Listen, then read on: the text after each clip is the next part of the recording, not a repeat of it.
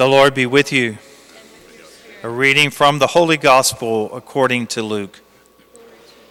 The angel Gabriel was sent from God to a town of Galilee called Nazareth to a virgin betrothed to a man named Joseph of the house of David. And the virgin's name was Mary. And coming to her, he said, Hail, full of grace, the Lord is with you. But she was greatly troubled at what was said, and pondered what sort of greeting this might be. Then the angel said to her, Do not be afraid, Mary, for you have found favor with God. Behold, you will conceive in your womb and bear a son, and you shall name him Jesus. He will be great, and will be called Son of the Most High. And the Lord God will give him the throne of David his father, and he will rule over the house of Jacob forever, and of his kingdom there will be no end. But Mary said to the angel, How can this be, since I have no relations with a man? And the angel said to her in reply, The Holy Spirit will come upon you, and the power of the Most High will overshadow you. Therefore, the child to be born will be called Holy, the Son of God. And behold, Elizabeth, your relative, has also conceived a son in her old age. And this is the sixth month for her who was called barren, for nothing will be impossible for God. Mary said, Behold, I am the handmaid of the Lord. May it be done to me according to your word. Then the angel departed from her. The Gospel of the Lord.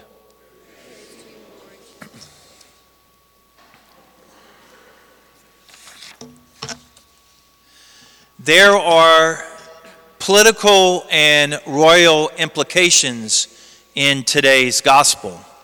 The child to be born will be a Messiah, and he will be the king of the house of David. Now, here's where the political and royal implications come in. God had promised David a descendant who would reign forever, not only over Israel, but he would reign forever over the whole world. And Jesus is that descendant of David. He is the Son of God, and he is the true ruler of the world. Now, a lot of people have a hard time believing this that Jesus is actually God.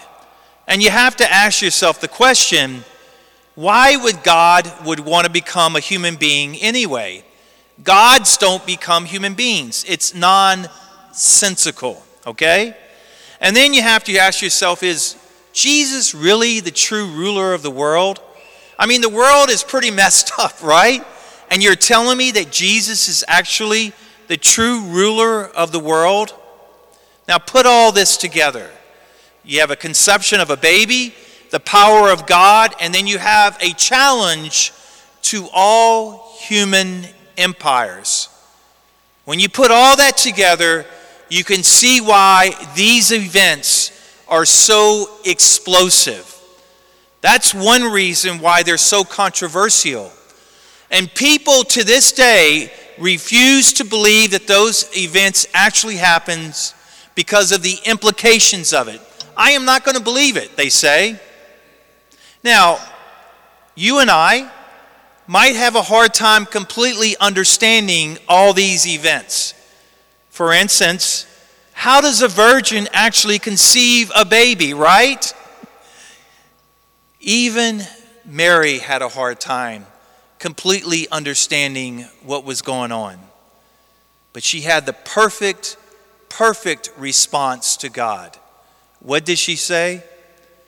Thy will be done.